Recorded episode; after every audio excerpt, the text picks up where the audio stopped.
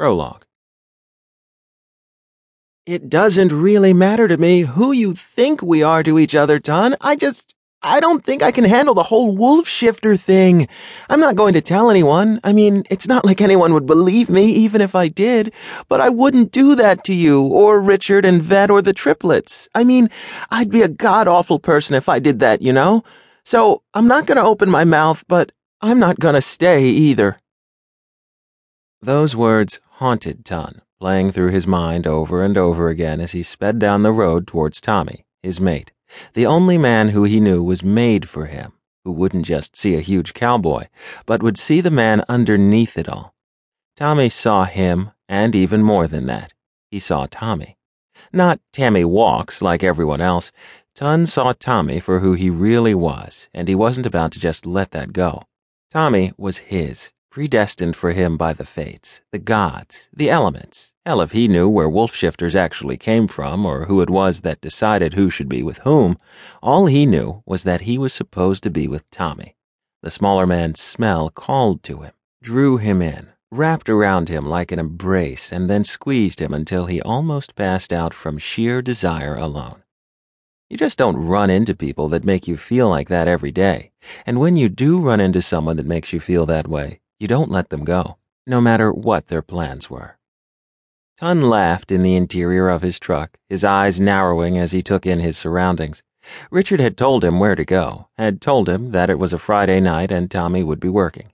In a club, in a drag club, as the head performer, as Tammy. Ton remembered the first time that he'd seen Tommy when he'd gone to pick the other man up from the airport. The first thing that he'd noticed was how small Tommy was, how almost dainty he was. Then he'd seen Tommy turn around and berate a huge biker who had called him a fag, and Ton found himself admiring the appearance of Spitfire. Oh, he'd be honest and say that his first thought was to spend the entire time Tommy was visiting fucking the man through the mattress, and the wall, and the floor.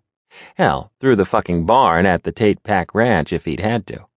Tommy was a fucking walking orgasm with a capital O, and Ton had been all too ready to take that step. Then he'd noticed Tommy's smell, his scent, and he'd known. That man, the one that was walking towards him in the tight pair of jean pants, black fashion boots, because they weren't working boots with their fancy design and heels, and a green silk shirt tied above his belly button, his long black hair swirling around his shoulders was his. Tommy was the man chosen for him by the fates. They were meant for each other. They'd had a great time together while Tommy had been visiting, but then Ton had shifted in front of Tommy, and the other man had passed out. When he'd come to, things hadn't been the same after that, until finally Tommy had told him that he was leaving, permanently. Not only was he leaving, he wasn't coming back, and that he didn't want Ton to follow him. Too bad for Tommy, Ton didn't take orders from anyone but his alpha, and his alpha had sent him to get his mate. Apparently, Vet hadn't bought his explanation for why Tommy was really gone. So, Ton had left, and as he pulled into the parking lot of the illicit rendezvous, he was glad that he did.